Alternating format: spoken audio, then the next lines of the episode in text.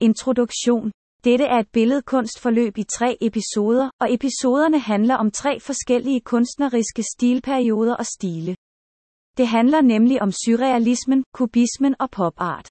De tre kunstnere vi vil arbejde med, er spanske Pablo Picasso, spanske Salvador Dalí og amerikanske Andy Warhol. Vi bevæger os altså fra kunstnere, der har lavet kunst fra 1800-tallet som Picasso og op til 1900-tallet med Dalí og Warhol. Denne episode vil handle om stilperioden kaldet kubismen. Der vil både være lyttetekster og øvelser i episoderne. Denne episode handler om popart. Målene for undervisningen er, du har en forståelse for popart og hvad der gjorde denne periode unik. Du har en forståelse for Andy Warhol og hans måde at arbejde på. Du kan udtrykke dig med farveblyant eller akrylmaling i popart-stilen. Lad os så komme i gang. I denne episode skal du lære, hvad popart er og hvordan kunstretningen opstod. Du skal især høre om Andy Warhol, som lavede popart på mange forskellige og anderledes måder. Du får også en opgave, hvor du skal skabe popart. Men hvad er popart? Popart er en forkortelse for popular art, som betyder populær kunst. Det er en kunstretning, som blev kendt i 1960'erne. Popart bruger temaer fra populærkulturen. Det kan for eksempel være tegneserier, reklamer, idoler eller ting fra supermarkedet. I dag kunne det for eksempel være computere, mobiltelefoner, TikTok eller sociale medier. Lad os høre om kunstneren Andy Warhol. Andy Warhol er en af de kunstnere, som blev kendt i forbindelse med popart. Han arbejdede i med reklamer, men selvom han ville gerne være kunstner, synes han stadig, at reklamer var spændende. Så han begyndte at male amerikanske produkter, for eksempel Coca-Cola og suppeæsker fra mærket Campbell. Han lavede også noget, der hedder silketryk, som er en metode, hvor man kan lave mange tryk af det samme kunstværk. Han ville gerne masseproducere kunsten og vise, at kunst er for alle.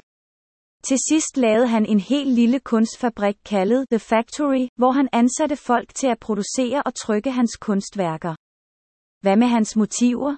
Motiverne drejede sig ofte om USA og amerikansk kultur, for eksempel dollarsedlen, madvarer eller en kvindesko. Der bruges ofte stærke farver i popart og mange gentagelser af motiverne på samme billede.